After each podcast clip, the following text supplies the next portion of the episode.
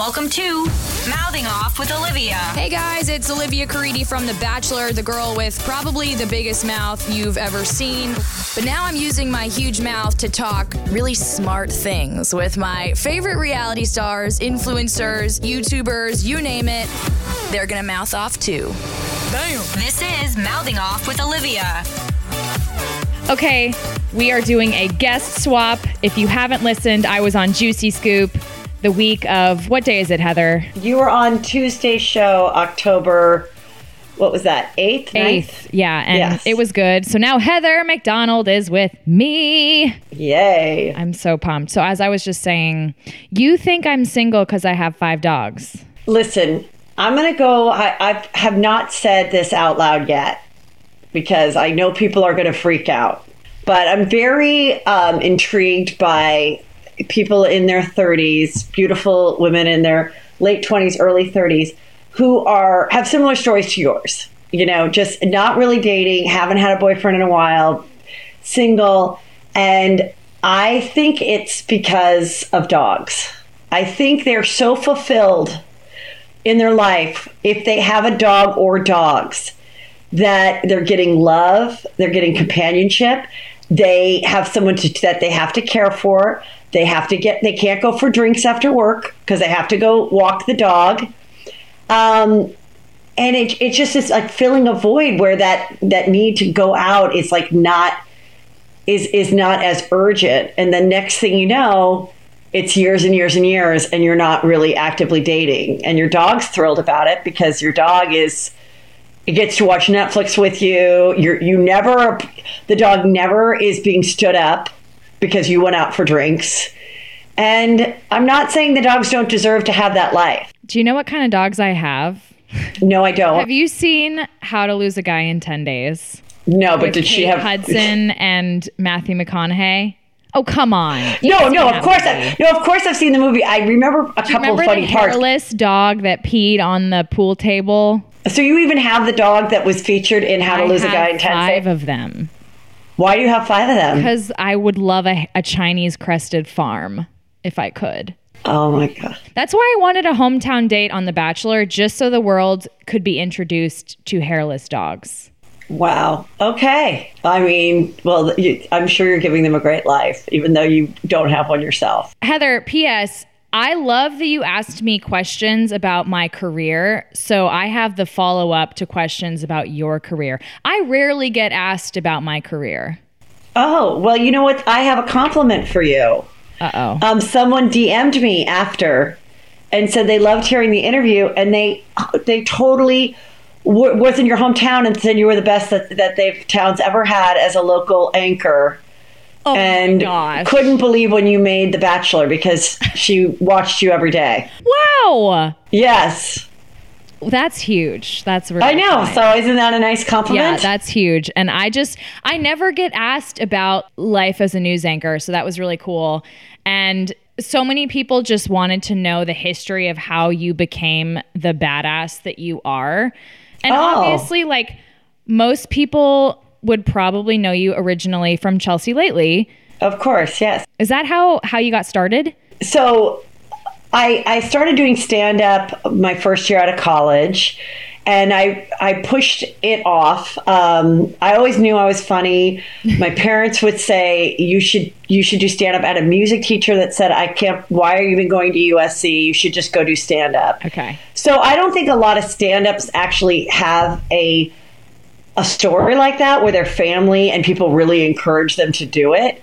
Um, they were very encouraging about it, but I was like, no, you know, it's too hard. And I didn't understand how people that didn't know me, I didn't understand how comedy works. That in writing stand-up, you is there's a way of writing it so that someone who doesn't know you can still relate to your story. So I kind of thought, oh well, if, you know, I'm getting all these laughs because I'm in, doing an impersonation of the algebra teacher, but how could a stranger find that funny? You know, I didn't understand that. So after college, I got a job because I wanted to be really independent. And I just was like, I just want to have my apartment in Brentwood with my friends. And anyway, it was a horrible job. It was like a little dumb assistant buying job for a big major department store, but it wasn't like fashion creative. It was just like a lame job. Um, but anyway, thank God they fired me. So when they fired me, who was my, they were like, the woman's like, hey, she calls me up. Hey, are you free today around five? I'm like the human resource person. I'm like, mm, five on Friday. This doesn't look good. And then I was going down the escalator and she was going up and I smiled at her and she like avoided eye contact like the plague. so I knew I'm like, this is the end. This is definitely ending. And I had just started taking these stand up classes. So as I was crying as she fired me, I was like, Well, would you like to come to this stand up show? And she's like, I've never had, this has been the greatest. She goes, I fire people all the time. I never had someone that invite me to like what they should be doing. I'm firing you. Let's Yes. And you, sh- yeah, and you should be pursuing this other thing. So I started doing that and then stand up. And at the same time, I went through the whole program with the Groundlings, which is sketch, comedy, improv. Um, lots of SNL people come from there. It's been around forever. And then I got my first writing job at 27 for Keenen Ivory Wayans. He had a late night talk show. And from there, I, you know, I would get acting roles and writing roles throughout the years, got married, had my babies. And then um, I didn't, I kind of stopped doing stand up for many years because I was never like an established stand up. And it was, I lived far from the clubs and I was just like, whatever. And so one day I, um, I was watching Last Comic Standing, and it really made me miss stand up. So I said to myself, I go, you know what? I'm going to start doing stand up again. But obviously, I can't use any of my old jokes from seven years ago when I was single. So I started to like write kind of mom centric, like funny stuff. And literally, you know how you, I'm very much about the secret and putting things out in the universe but I've never bothered to like get magazines and cut them out and do a vision board. I just literally just like say it or vision it, envision it in my head. Right. And I said, um, so the next day, this girl that used to put these all girl shows together at the improv, Lisa Sundstedt, she called me out of the blue. I hadn't talked to her in like seven years. And she's like, you know, I ran into someone who knew you and I can't believe you quit stand up. You were like one of my best girls. And I was like, well, I don't think I quit. I go, but ironically, like I was like, thinking, how do I get back into it? she's like, why don't you do a show of mine in a month? So then I had like a deadline, which I've always worked really well with deadlines. You know, that's the only way I wrote. You know, I always wanted to write a book. I didn't write a book until I got a deal and had a deadline and someone was paying me. So it's like, so I'm like, okay, I have a deadline. So I just kind of practiced my material on my sister. I called um, a couple of my good comedy friends that I'd been in touch with, like Ian Edwards, who's hilarious, and um, and and then I got up and did the first my first 10 minutes that I hadn't done in seven years. And Chelsea was on the show, Natasha Leggero, Sarah Colonna, Tig, Tig, all those women would do these shows. And, um, and so then I started doing a couple of them and I liked Chelsea a lot. I liked her act. And, uh, and then, and that same woman, Lisa, told me, oh, you know, she's going to have her own show on E. It's going to be every, like, but it's like five days a week. And, it's going to be a big grind. And my friend Lisa was like, I don't know if I want to commit to that because she was like a big voiceover artist. And I'm like, well, I want a full time job because I'm 36 years old. And if I don't get back in the game now, um, it's going to be really hard to do it later. And it's really hard because my kids were young. My um, we had uh, shared custody of my stepdaughter, and then my who was like seven, and then my sons were four and a half and like one and a half and I, I still worked doing real estate and stuff, but I never had like full time help or anything like that. So I was like, oh my God. And so then I, but I reached out.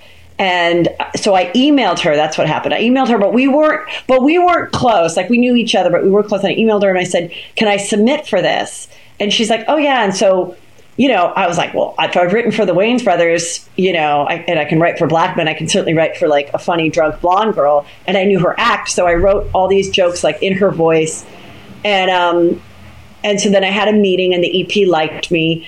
And then they called, and I figured, you know, this will go on for 13 weeks, and then I'll get canceled. But at least I have a credit. At least I'm kind of back in the game. And I remember, but I was still very much like mom guilting out about leaving my boys every day. And I called this mom friend of mine at the time to tell her, and she's like, "You better take that job because in 10 years those boys aren't even going to look up from their Xbox when you walk into the house and you're going to say, Why the fuck did I not take that job at E? That was like so perfect for me because I loved E. Like, actually, like when they were teaching us about the marketing, they were like, Heather is the exact demographic, like young mom, this socioeconomic, educated, whatever. So I was like, it was so it was so easy for me. It was so what I was into, and so to be there from the very conception of the show, I really helped kind of conceive and how the show evolved because at first it wasn't so comedy driven. at first she had had more like e reporters on and then we just made them all comics and then it became almost like a sketch show and then you know throughout it so yes in that i was i asked for the job which i think people need to put it out there because i also think chelsea was a little surprised that i would want to write for her only because she was someone that I would see throughout the years where we'd both be going out for the same hosting jobs. Mm. So sometimes I think someone thinks, oh, I, I thought she was pursuing acting. I wouldn't know that she'd want to write for me. Right. But I loved being in a writer room and I never had any ego about it or anything. And then, of course, so I thought the show would last 13 weeks. It lasted seven and a half years and it only ended because she didn't want to do it anymore I, that's a misconception too that it was canceled and it absolutely wasn't so yeah it was you know and it was a great time in my life. But as far as yes, when I've had other series, because I had this MTV series with Tracee Ellis Ross, there were times I'd get a little recognized. I get a little recognized from White Chicks. I still do today. I, I bet on Frasier, I'd get recognized from that, or Drake and Josh, or whatever. But not until the show. And I remember the first time I was on the show was the Wednesday, the third show. And that weekend I went to the mall and somebody recognized me from the show. And I walked in and I was like, Chelsea, I got recognized from the show, and she was like, I have chills. Like we, it was it was a very exciting time because um, all of our lives like changed, and we were all really really good friends. I remember it. I yeah. remember watching it every night. It was yes. I remember Chuy. I it, uh-huh. It's so close. Like that. That's how I I found you. But I think it's also super cool when you talk about getting your your big like not break if you will but getting your foot in the door. Yes it, i mean that definitely was like the life changer.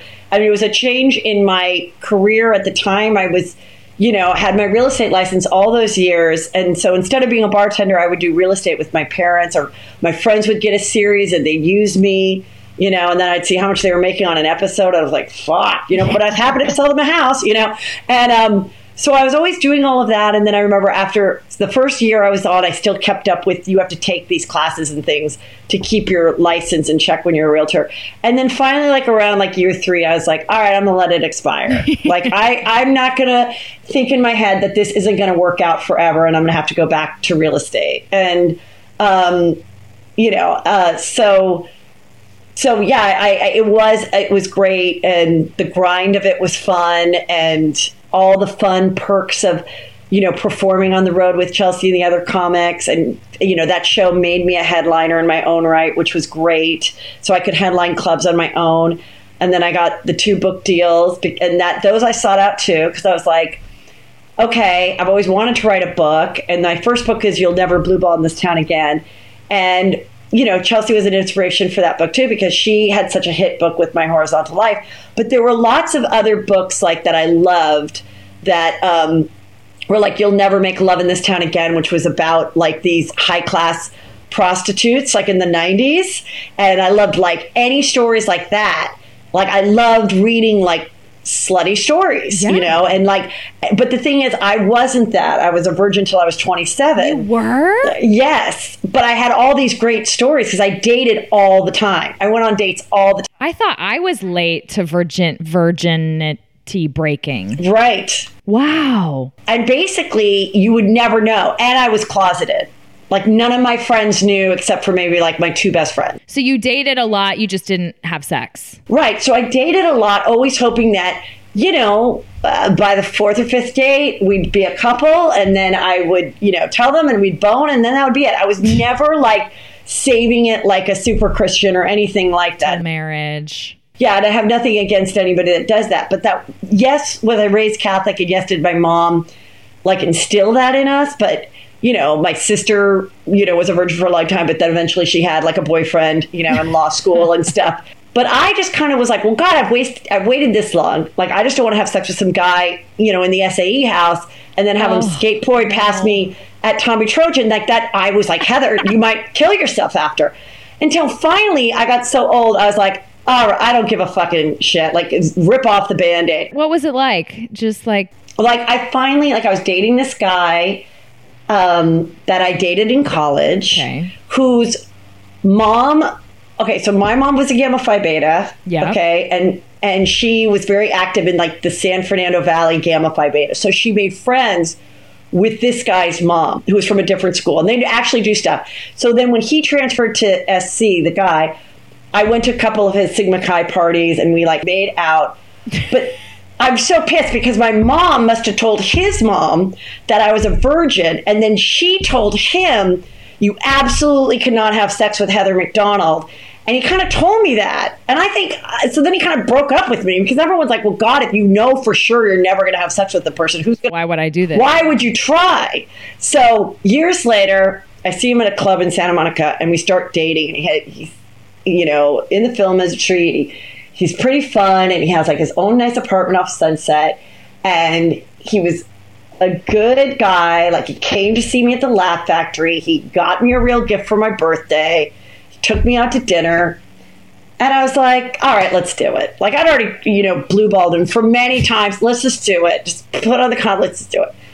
And then I, like I remember I called my sister the next morning. I'm like, well, I've been waiting 27 years to make this call. She's like, finally! But isn't it so anticlimactic, honestly? Totally. Totally. And I, and it's like in the book, I, there were so many times where I'm like, I cursed my virginity. I was grateful for my virginity. Like in some ways, I didn't have significant relationships that might have kept me from pursuing my dreams because you know, so many times I'd see girlfriends that would like quit a job because they couldn't spend the amount of time they wanted with their boyfriend after work or you know, or girls in the business like me that, you know, were dating fellow actors and there was jealousy, so they would step back, or female stand ups would step back so that their man could shine. And and that never happened to me. So I'm always like, I think in that respect, everything happened for the reason.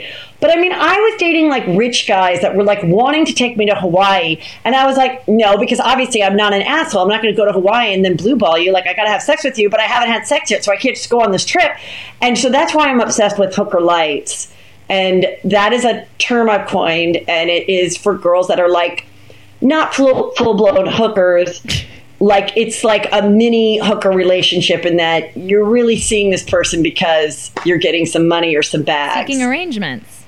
Yes, all of that. Sugar babies, I find Oh it. God. I wish I could do it. I know. I don't think I could either because I couldn't even like go have dinner with someone I didn't like, and I was starving all the time. So I was like hungry and wanted uh, some food. But sometimes I would go on a date just just for the shellfish, just to have something like like some protein. But th- but then also I'd go like for material. Like I'd be like, all right, I'll go out this guy. I'm sure I'll get like a story to talk about on stage.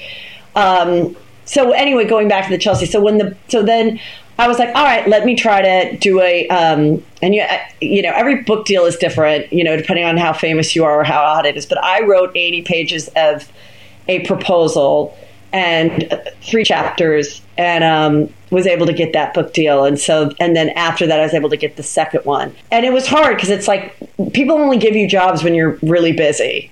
When you when you when i had all the time in the world and i could have leisurely like written you know for an hour a day while my kids were babies while the sun was out and chirping nobody's going to buy that. Nobody wanted the book then. But when i had only the weekends and literally had to like jam it on the weekends and try to do it that's when people want it so um, yeah, but I, I that was that was great too to be able to to you know get the book deals and get the and get the books out. Yeah.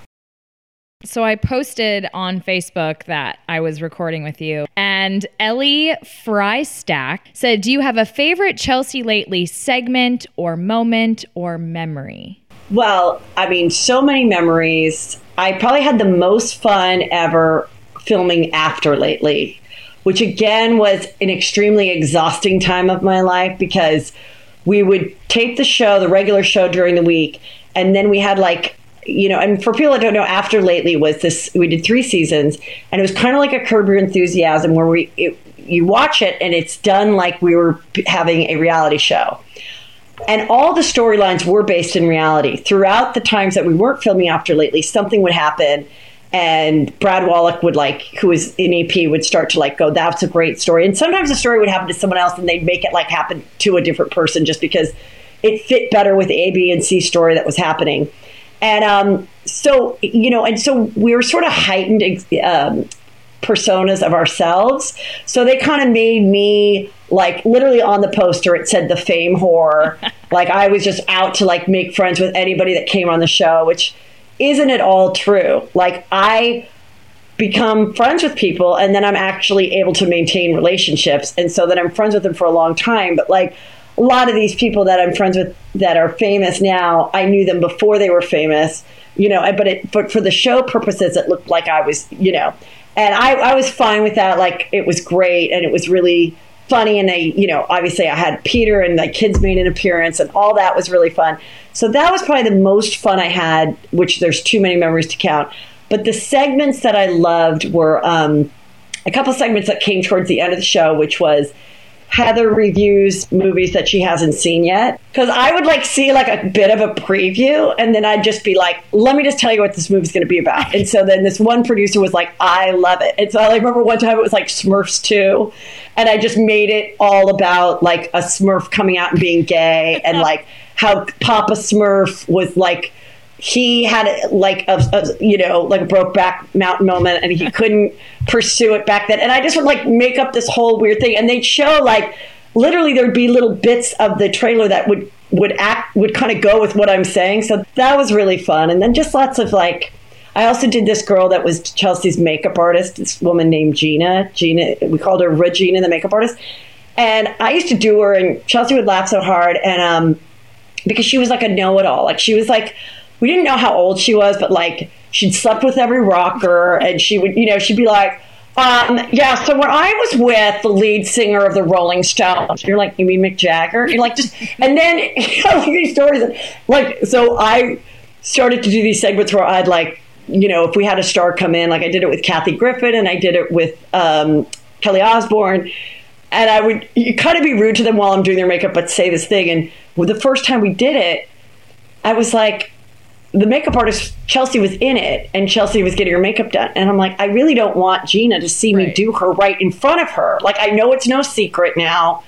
And she's just like, I mean, you don't even sound like me. I'm like, I'm not doing you, Gina. I'm not. I'm doing, I'm doing a, a, an impression of Cher mixed with Gina, mixed with like, so that was that was really fun. Like, she was just really fun to do. And uh, yeah, we we had a lot of fun. And what was cool about it, and what I love about the podcast and and um, social media now is like if something happens in the news and it's really funny and I have an immediate idea to parody or whatever, we I can do it that day. And what I liked about it is that we would do that at Chelsea that night, and then like six days later you'd see it on SNL. Right. And I was like, well, whatever. We did it first. Nobody saw it. Not as many people saw it. Not nobody, but not as many people saw it. But I just kind of like being like, and sometimes I feel like ideas like that are the best when they're done like in a few hours you know, when, when too many people rewrite it and redo it, then by that time it airs on SNL, it's probably not as funny as when the person first said it in the writer's room. So when Chelsea, you say that the Chelsea said, I don't want to do this anymore. I'm, right. Did you feel like she was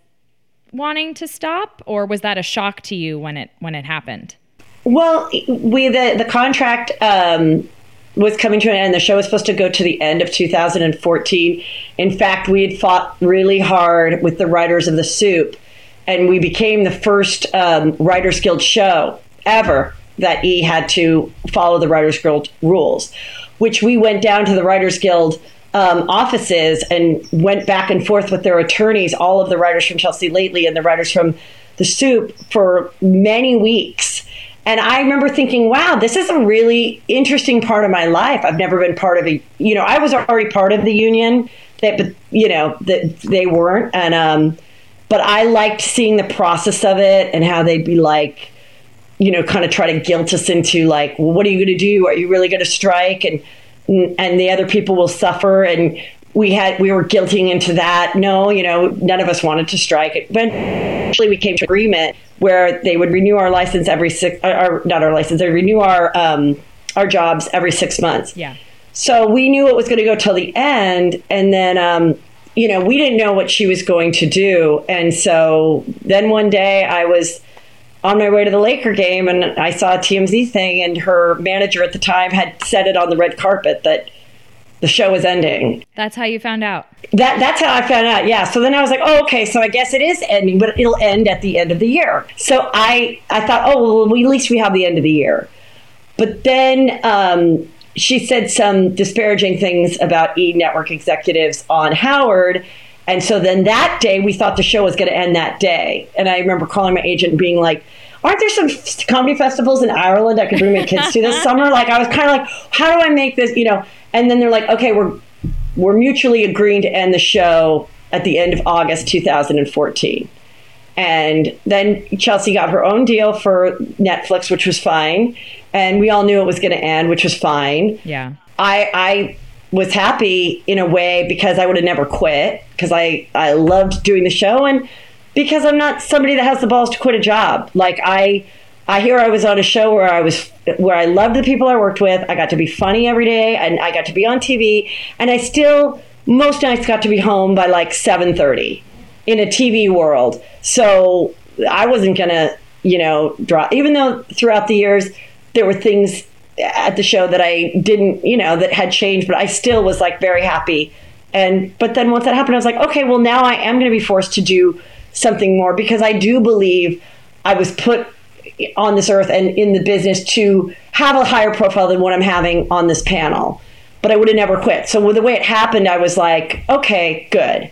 And then, you know, and then I had my special come out like three days after the show ended. And, you know, I was able to get, I got another TV show on TLC, which didn't last. But, and then shortly after that, I started the podcast. So it all like worked out the way it's supposed to. But, um, yeah, I mean, I, I never, you know, it's, it's unfortunate because nothing has ever really replaced that show. Like at midnight was a funny show with a panel, but I don't. It wasn't that camaraderie that like where we would get into each other's like personal lives and business business you know like you knew that Jo Koy had a son you knew that this person was single you knew i had kids like i think people loved that feeling of like knowing everybody really well. And i don't know that a show will ever be like that again because it like wasn't set out to be that way. And i think now when people put very funny panel people on their show they all have so much going on it doesn't really work like that. But we you know they were smart enough and we were smart enough to like use the writers room and chose writers that could also be on camera which didn't require and also didn't demand an actor's fee like we got paid a very little part to be on the show but we were thrilled with that because it was feeding our, our everything else for us so it was like a win-win that was just really fun. Yeah. Well, and there was no no secret at the time that there was some back and forth between you and Chelsea. Oh, afterwards. Yes. Yes. Was it in any way upsetting that after such a fun experience and such a good run for you that there was tension between you and her? There wasn't any tension at the end. There wasn't. It was it was 2 year 2 years after I did a podcast um Theo Von's podcast and um and he had asked me, you know, was it stressful there because he had done an appearance and he felt it was stressful. And I asked, and I answered very honestly. I yes, I was stressed. Yes, I was stressed. Yes, I was afraid that I could be fired at any second. Which is, I feel like every. I don't think people realize that about TV shows. You know, it's very, it's very personal. It's very, you know, I, I am not the one you know, engineer that knows how to work this thing that you can't get rid of me. You know, it's if you all of a sudden don't like me anymore and you don't like my face anymore, there's someone else. They can fire you, you know. So, you know, if anybody's seen the movie Late Night that Kay, uh, Mindy Kaling wrote, I just saw it on the plane.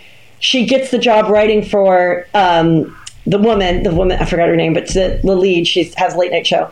And she gets in the office and she's sharing it with this guy who's like in his mid 40s and she's like, "Oh, did you just get the job too?" Because he hadn't decorated his office. And he's like, "No, I've been here for 26 years. I just, if I get fired, I want to be able to pack up my stuff and get away really quick." And so I was like, "That is the most truthful part." I mean, that movie's really good. She did a really good job to understand what it's like because I don't think people understand. They're like, "Oh, if you're not happy, why?" You know. And I was happy. I but I expressed that I was scared of being fired, and then they took that um, sentence and released it to TMZ five days before the podcast was available. And that was the only thing that got to her. And I, at that time, didn't know how to handle the hate that I was getting. And I thought, we weren't, you know, when things end with her, she she usually doesn't continue relationships, whether it ended badly or not. So I hadn't heard from her, and I hadn't reached out, and I was like, "Oh, is she even going to care? Like, I'm not on her radar. hopefully this will just go away. And then I woke up that morning and I listened to it because I couldn't remember what I'd said. I'd done it many months prior. And I said very positive things about her. But she never listened to it and nobody else did. She just saw the one clip. Yeah. And then that headline set her off. And then she said, untrue things about me. I've never sold a story about anybody to a tabloid. I had a Writers Guild salary. I wasn't selling things for $50. There was not one article that you could like point back to me that was about her. You know, she wasn't really in the magazines because she revealed everything about herself on the show. So there was no scandal that I could have shared. I've never ever done that. But once it's out there, it's like the toothpaste out of the tooth, whatever it's called, you know, the, people will believe that till I die. People, the day I die, someone will go, you know what? That she was a bitch. She sold stories about her best friend, and it was career debilitating at the time. Um, and we did have an ex- text exchange afterwards where she understood the misunderstanding, and I wished her good luck. We have not run into each other since, and um, again, wishing her the best of luck. But what you know, for so long, I mean, I, I stressed about it. It's definitely one of the five worst things that have ever happened in my life next to my parents dying. I mean, it was absolutely awful to have people think that about me when I've had friendships. My two best friends are from first grade, and um, the girl I met at the high school entrance exam, and my other best friend is who I met the first day in the dorms.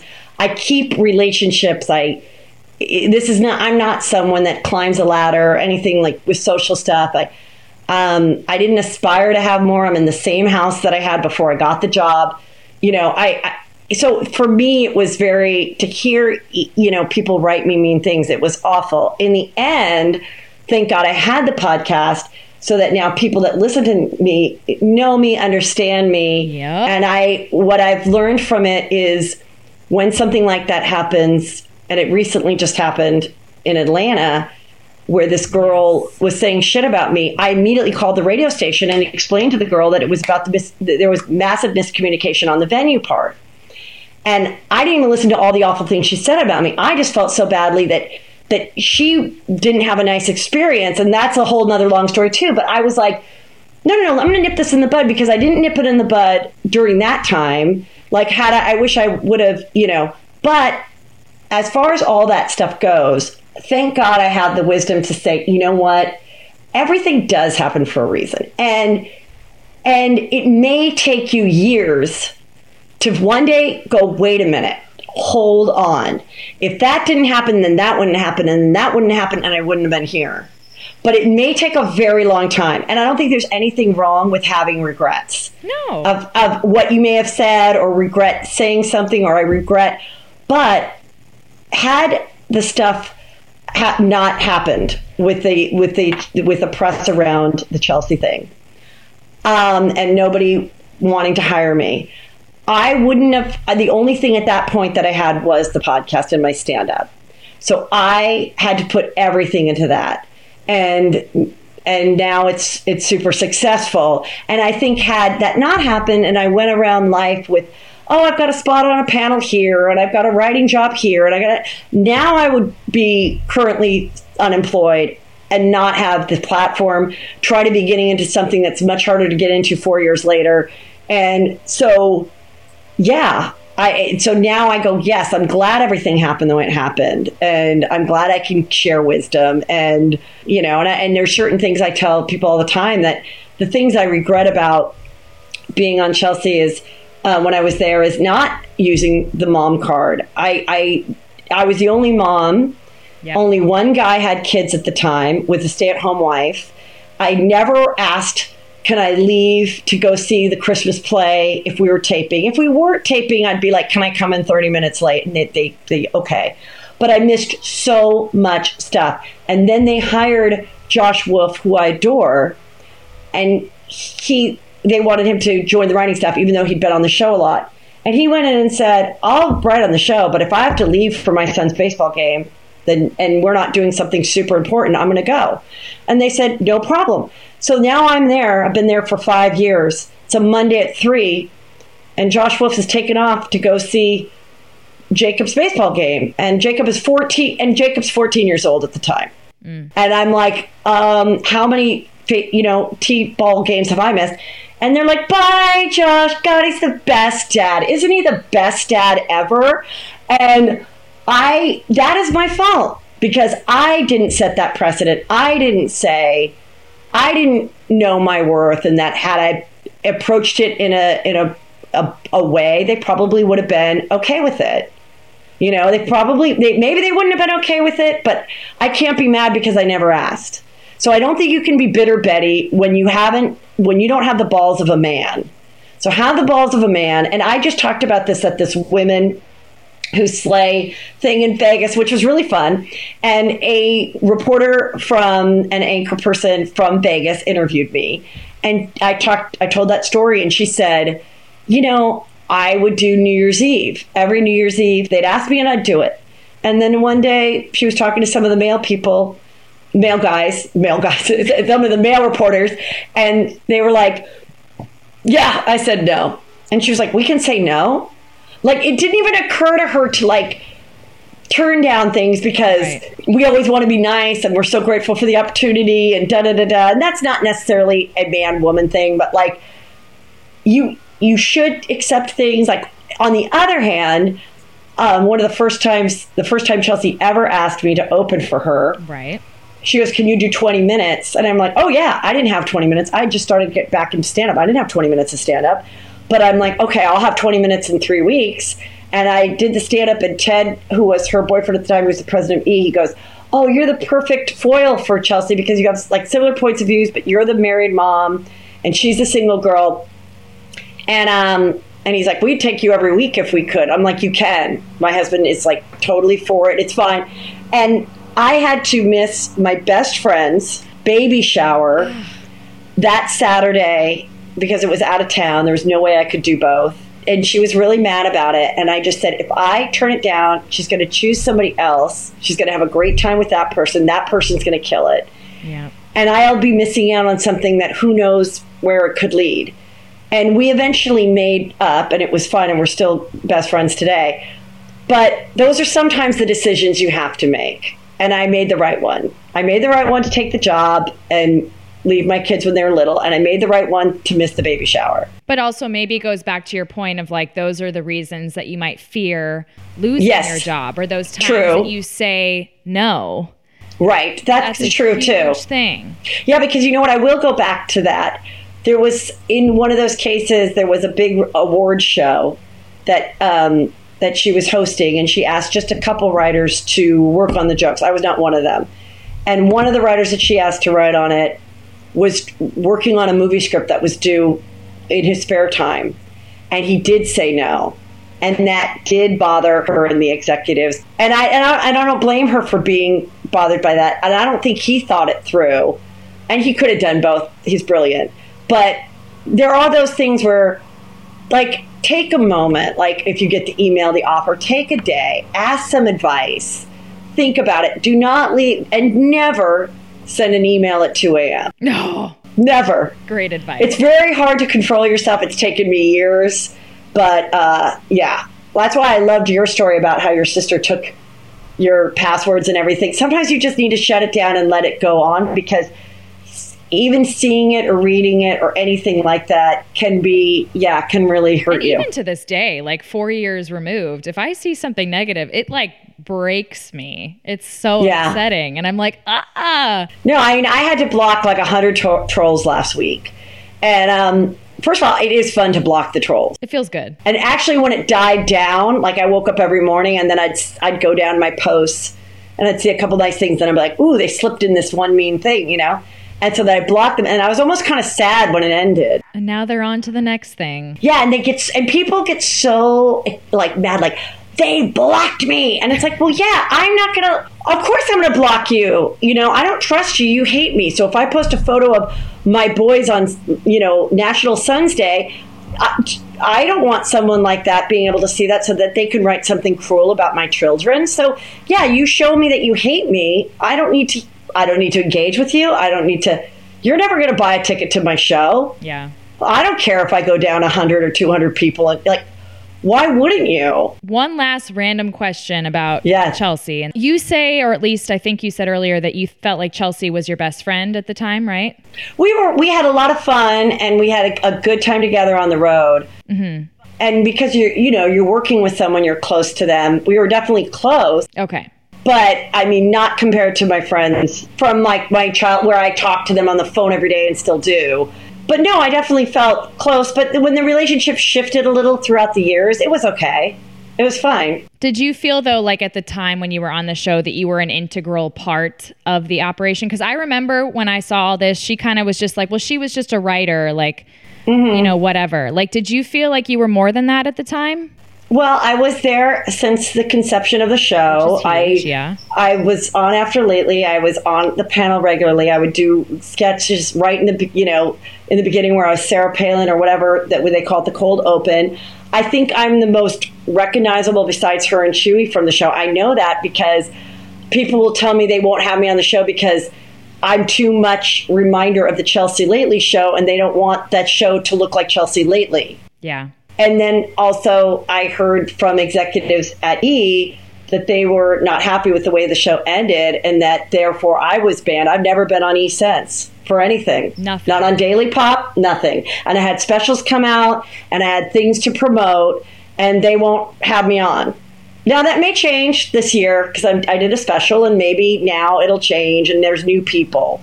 But definitely, that is what I was associated with. I think people thought we were exactly the same politically, everything, you know, because they saw me there. People that would come on the show and then they were not asked back to be on the show, those comics uh, um, sometimes felt maybe I had something to do with it because they thought I was so up there. I've never made any decisions about who got to, I would suggest people. Yeah. Um, like I suggested Nico Santos, who's hilarious, who was on um, the Superstore, and you know, and he did it a bunch of times, and then then they stopped booking him, and I'm like, I hope he doesn't think that was because of me. I mean, you know, I, I got you on, I can't. And then I remember Tiffany Haddish was on a bunch of times, and then she was no longer on, and I years later, not not as successful as she is now, but years later when she's like on a sitcom, that's what she wanted to talk to me about. Not blaming me, but just like, what happened? Why didn't they ask me back? And I go, please, there is no reason. Just sometimes, you know, they just decide, or she, or whatever. It was always she. It was not anybody else. She, it was her show. But she just decided, whatever, that's not, she's not into that anymore. That's fine. It's her show. So, um, so yes, I, I obviously, but I also never went up and insisted that they make me a co-EP or whatever because I felt by asking that it could be, which is another thing when you ask for something, people just know you've got to be able to walk away if you don't get what you want. Because by asking for a raise or a title change, they can also, and not that they would have, but they could have turned it around and been like, mm, you don't seem happy anymore. And next thing you know you've you've quit and you're like wait how did i quit? Like so you have to be really careful especially in entertainment of who you share your thoughts with. And don't think that someone's your friend and you might think oh by sharing it with this person but you say something and if that's an, an hr trigger word they have to report it and then therefore now you're a liability and now you have to leave and so all of that stuff i don't miss being my own boss because i, I loved having having it not all be on me the way it is now. But I also love that if I want to go to a game, if I want to leave, I'd never have to ask. In seven years, I think I missed four days of work, never once because I was sick, because I never got sick. And I, other people would use all those days or say their kids were sick. The husbands, the men, would be like, My son got me sick, I have to stay home. I mean, never once did I do that. And nobody noticed that. I did, and that's why I found it kind of strange when I read that and, and felt like she was minimizing your contributions to the whole Sure. show. And, and and that was another thing. I that was a misconception too. Of course, it was her show. Yeah. She had every right to make that decision what was best for her career. She gave all of us a great job for seven years. I had no resentment about her ending the show early or not early or whatever, um, or not continuing. No. I just told an honest story of how I found out about it. And how I found out about it was a TMZ article while I was on the way to the Laker game. And which was the funniest part of the, the story, which is why the story got out, is when I read it, I said it, and my two boys go, does that mean we're not going to be able to go to cool stuff like this anymore? Because it was like a PR thing and I was able to get like the good seats. And I was like, maybe not. So enjoy every day while you can enjoy it. So, and, and like I just said, I, I wasn't necessarily, um, totally distraught about it ending either because I knew it was going to force me to go do something else. And after seven years, most shows most shows end in seven season. It's kind of it's kind of like a good seven year thing. But that particular late night show, I think could have lasted if she wanted, or I think she could have like given the baton to someone else or done other things and showed up. But that was just not going to work out. I think with the way things work out in TV. But yeah. Well, who would have thunk? You've got Juicy Scoop. Is it year four of Juicy Scoop? Yes, I've had Holy it for four years. Balls. That's a long Yes. time. How long do you think this can go? Well, what I love about it is that I really, it's something I always thought I could do. Like, you, even when I was a, a little kid working at The Secret, I always thought, well, I, I can see myself being, I always wanted to be a mom, always. So I'm like, oh, I can see myself um, writing books and my children will interrupt me. And when I was writing the first book, my son was like three at the time and he'd come in and be like, when can we go in the pool and like interrupt me.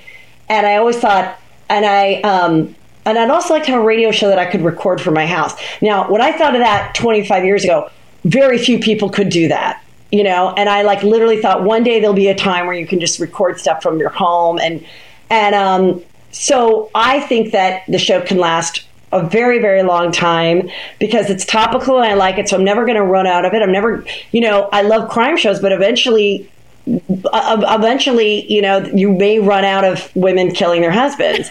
I'll never, I'll never run out of something to talk about because if a show dies or it's not hot anymore, I'll just move on to another one. There's always going to be a Bravo show. yeah, there's always going to be, and there's always going to be news to talk about or something interesting or a guest that has an interesting book or a life story, which I'm always into.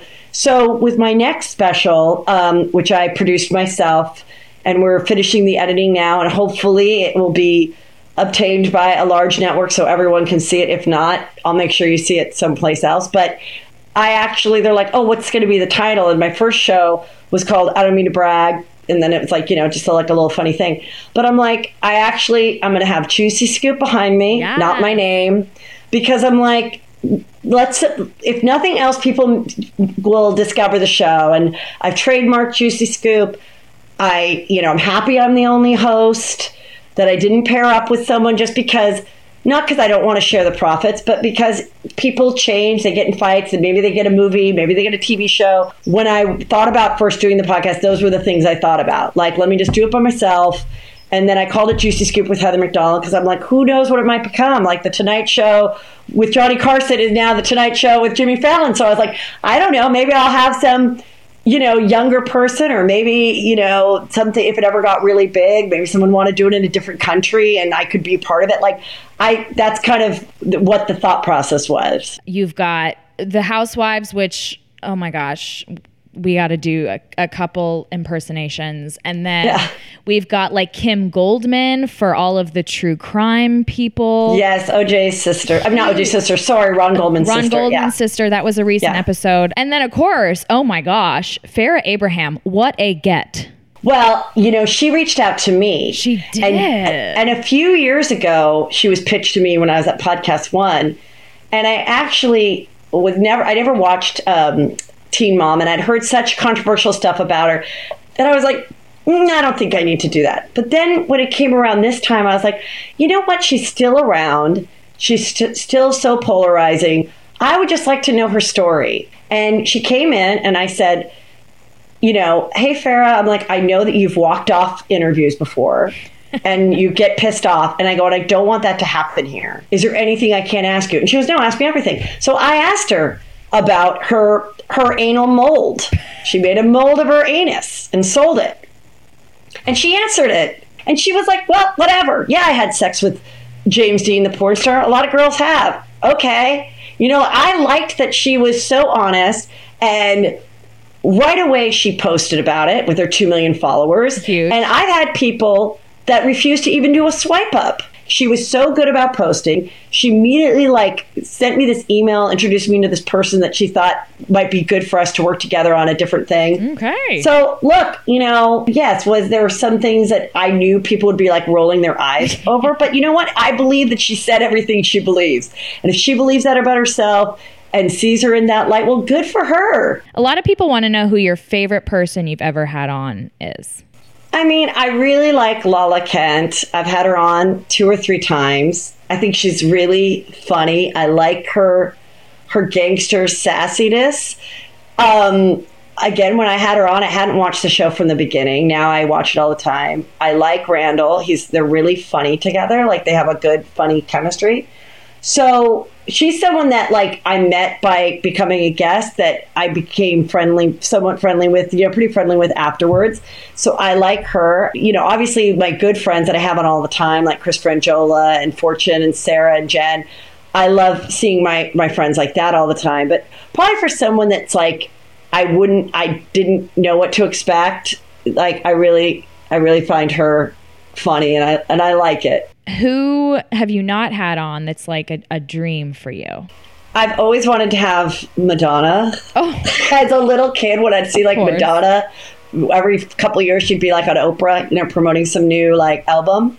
And I always thought we'd be like great friends, and I would always, lo- and I would just love to talk to her one day. So, you know, if I'm gonna like shoot for the stars, that that would be one. I just read Demi Moore's book. Of course, I'd love to talk to Demi Moore. yep. And then sometimes people really surprise me. You know, someone suggests someone, and sometimes I'm like, oh, what is this going to be like? You know, or I did, or I don't think it's going to be juicy. Like, I love the owner of WEN and Chaz Dean, and I was socially friendly with him, so I had him come on the show, and he, and I knew there would be a lot about his business that I couldn't ask because there was like some lawsuit thing happening, and I go, God, I, what am I going to talk to him about? You know, and the first thing I said was.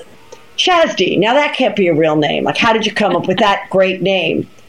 And out came the most juicy, intriguing, inspiring story about being adopted. He was adopted. And he goes, Well, really, I don't know what a really my real name is because, and he tells this whole adoption story and about his siblings and, and the way he is about numbers and why numbers in his life show significance. And it was like so, and that was one that I was like, I, I didn't even know like where it was going to go or if it was going to be just kind of like a big commercial for WEN hair like it, it wasn't you know Impersonation question. Yes, You obviously okay. watch The Bachelor, or at least keep up with it. We had several requests for John Paul Jones. oh God, i don't i don't really well first of all i don't really do guys though i have been doing scott disick with his flipping house i mean i mean i told chris who knew that hidden hills was going to be such a great place now i'm redoing houses making five or six million dollars because I broke down a wall between the living room and the dining room. I mean, who?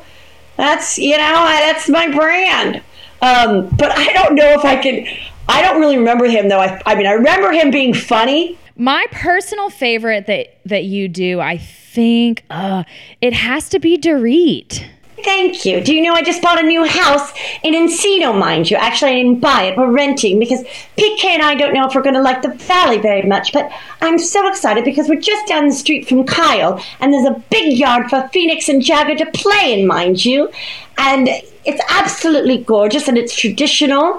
And this way, i it's it's so much easier for me to film with Kyle, you know, and I can design my Beverly Beach bikinis. Do You know that we were in the cover of Kitson, mind you. Can you believe it? It's right on. It is spot Thank on. you. I like her. Uh, she, she and PK make the show very fun, so I keep them on forever. Side note, what do you think about Lisa Vanderpump leaving? You know, I I like Lisa Vanderpump. I think she adds to it, but I mean, I do think she's not coming back, and I think she personally doesn't need it. You know, with the other show and all of that. But it is kind of sad because she was one of the originals, and she really was just it.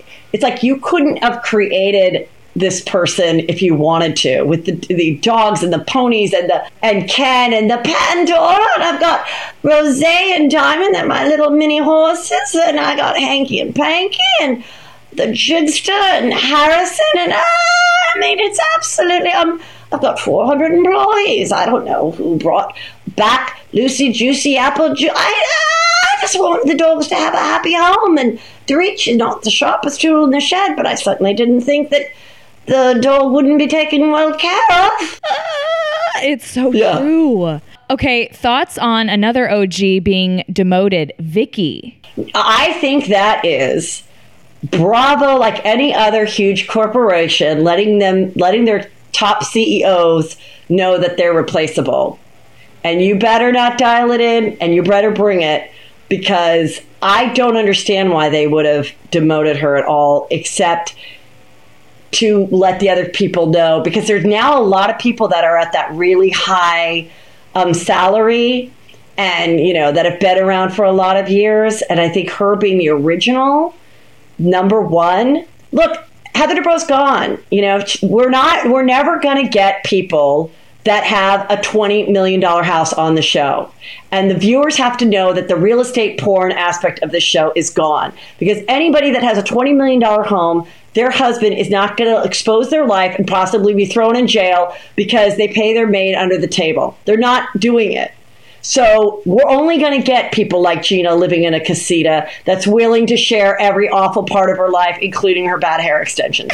we're only we're not going to get that anymore. So people need to realize that this is where we're at and either get on board and still enjoy the show or move on. Also, I have a suggestion for the next Barbie Reenactment? Housewives scene. Yes. Yes, I tell think me. you should do the dinner with Bethany when she's like, life is not a cabaret, Luann. I did it. Why haven't I seen it? It's go back. It has the most views ever. It's so and different. it go go back. It's Oh. it's when they're in Miami, right? And she's wearing. Yes. I have a black. She has a black strapless. I'll send it to you, and then you can like post it. She freaked out at dinner. I could talk about housewives forever. The last thing, Yes. Kristen Smith said, "Can you secret a man for Olivia?" Well, somebody wrote to me saying that they think they have someone for you. Oh no. It's someone on below deck. I have to look it up. It's Adam. Adam the chef? Yeah. No, it wasn't him. Really? It was somebody else who said,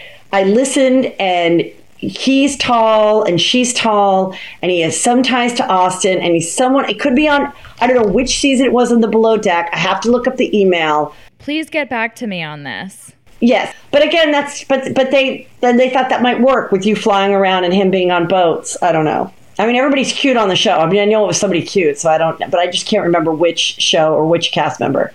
And then I got a lot. Of, I got a lot of people that said I'm five foot tall and my boyfriend's six two. Sorry, not sorry. Oh, I'm And I was like, sure. well, they weren't being mad. They liked it. They liked the conversation that It's a it's in a very important conversation. yeah, and I had to look for a tall guy. But a lot of people said, you know what? They dated tall people their whole life. And a shorter guy walked up to them and, And that was you it. know, rocked their world and they're married. And so, like, don't, I definitely think people shouldn't be stuck on types. I, I'm totally aware I'm limiting myself Yes. in my life. Okay, I kept you longer than I thought. I'm so sorry. So let me tell everybody where they can find me. So I have I have live shows where um, you know it's my stand up, but it's also the best of the podcast, and you don't need to be familiar with me to love my show. So if you're bringing your husband or something, it's not like we only talk about housewives or anything like that. It's very relatable. All those shows are at heathermcdonald.net. Coming up, I'm going to be in Thousand Oaks October 18th and 19th at the Thousand Oaks Civic Arts Center. And then I've got St. Louis, Nashville, Detroit, and Chicago in November. So check those out and see if maybe you will come see me live. I'd love that. And of course, Juicy Scoop every Tuesday and Thursday. And then follow Heather McDonald because she posts the Barbie reenactment. Yes, on Instagram. I always put the videos on Instagram as well as YouTube and Facebook. Okay, Heather. Thank you. Listen to Juicy Scoop. Go to the Thanks. stand up. Bye, hun. Bye.